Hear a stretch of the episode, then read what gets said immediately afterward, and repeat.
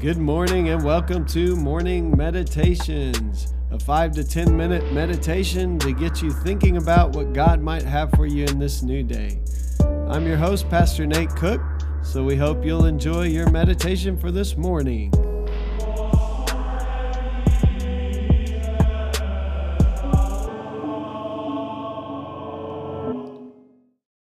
Hey, this is Pastor Nate, and this is your morning meditation for this morning. So today we're still in Romans chapter 6. We've kind of been in this greatest hits, just kind of walking through Romans. It's a masterful piece of theology. It's a, an exciting uh, book about our salvation and what it means to be saved. And so we're going to continue in Paul's argument about, well, if we're if we're saved by grace, then does it matter if we sin? And he's going to continue to talk about that today a little bit. What then? Shall we sin because we are not under the law, but under grace? By no means. Don't you know that when you offer yourself to someone as obedient slaves, you are slaves to the one you obey, whether you're slaves to sin, which leads to death, or to obedience, which leads to righteousness? But thanks be to God that though you used to be slaves to sin, you have come to obey from your heart the pattern of teaching that has now claimed your allegiance. You've been set free from sin and beca- have become slaves to righteousness. I'm using an example from everyday life because of your human limitations.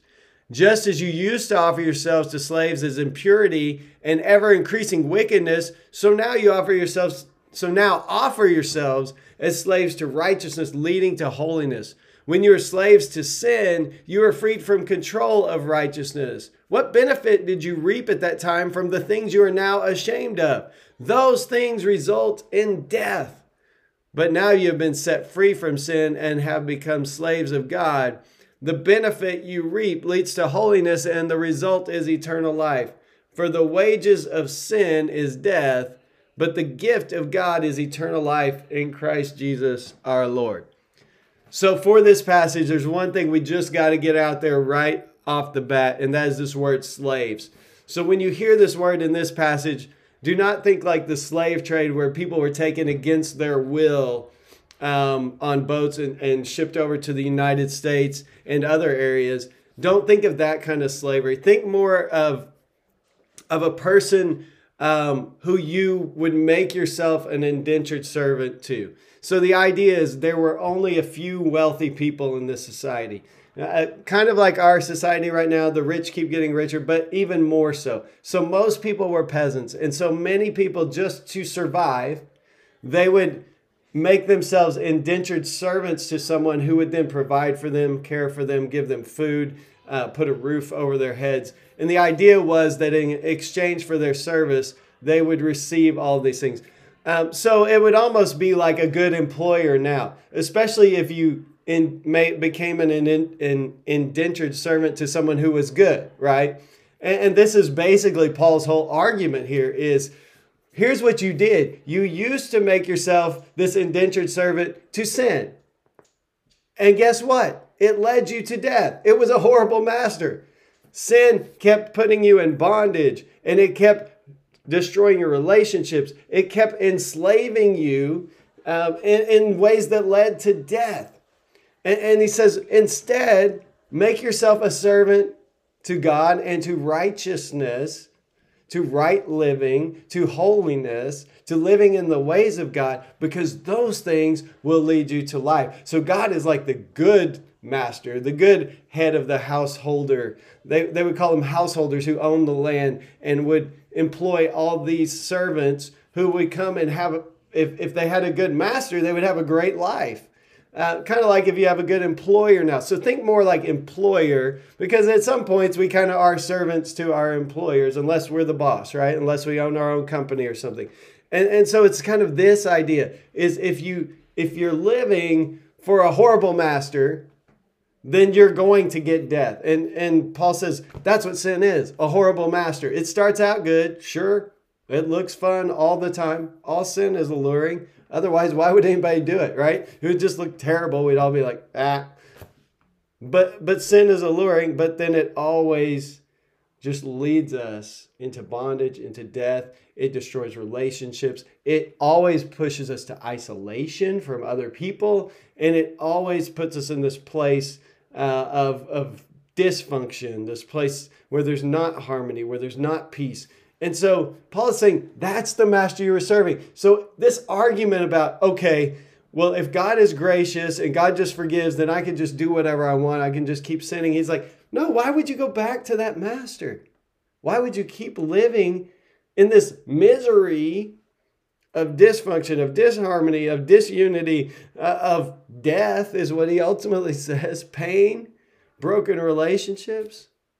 When, if you will submit to your new master, God, who has graciously forgiven you and has made you right with him, what you will see is peace and holiness and all the fruit of the Spirit love, joy, peace, patience, kindness, goodness, faithfulness, gentleness, and self control. Like you will see all these good things that you really want. This good master who will give you life. And so he wraps it up with the famous passage from Romans 6:23. For the wages of sin is death, but the gift of God is eternal life in Christ Jesus our Lord.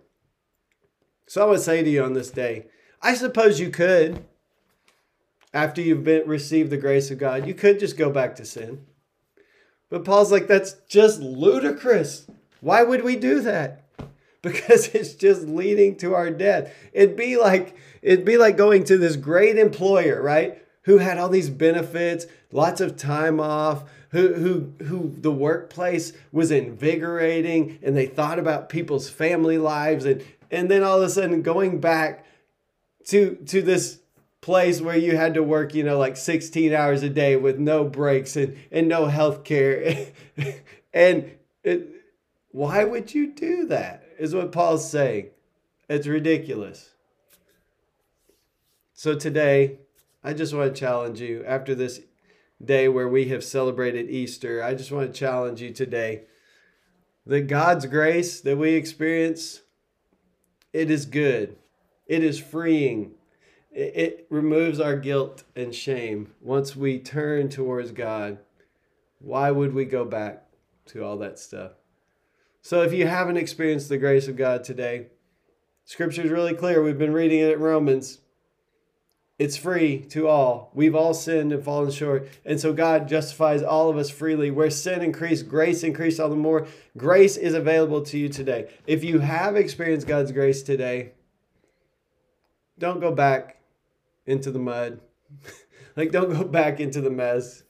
Just live for this new master who is a good master, who says, I've come that you might have life and life to the full. Hey, that's just a thought for this morning, and I hope you have a great day. Well, thanks again for joining us for this morning meditation. Hey, do us a favor rate us on iTunes or even leave some feedback about our podcast so that other listeners can know how much you enjoy your morning meditations. Hey, have a great day.